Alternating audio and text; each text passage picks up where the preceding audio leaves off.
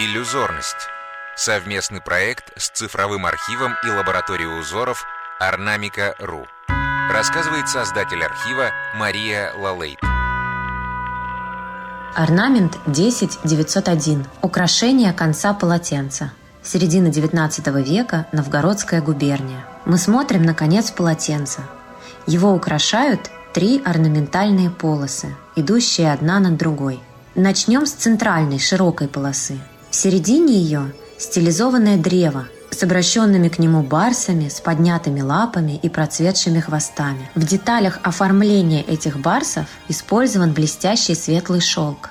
В узоре верхней и нижней полосы стилизованное изображение женщин с птицами в руках. Весь узор выполнен в приятных оттенках. Фон узора молочный, как часто бывает с полотенцами, а изображение вышито красными нитями приятного, приглушенно-темного оттенка.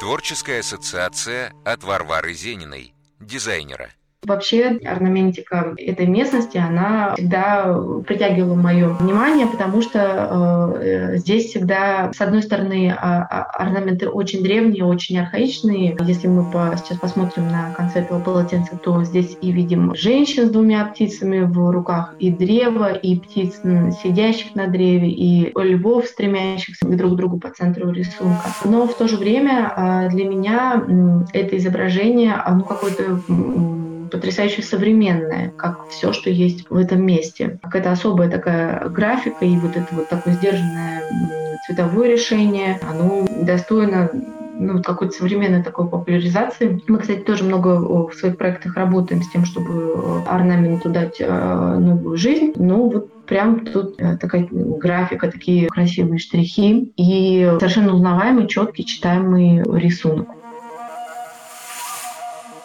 Изучить узор можно на сайте ornamica.ru подкаст.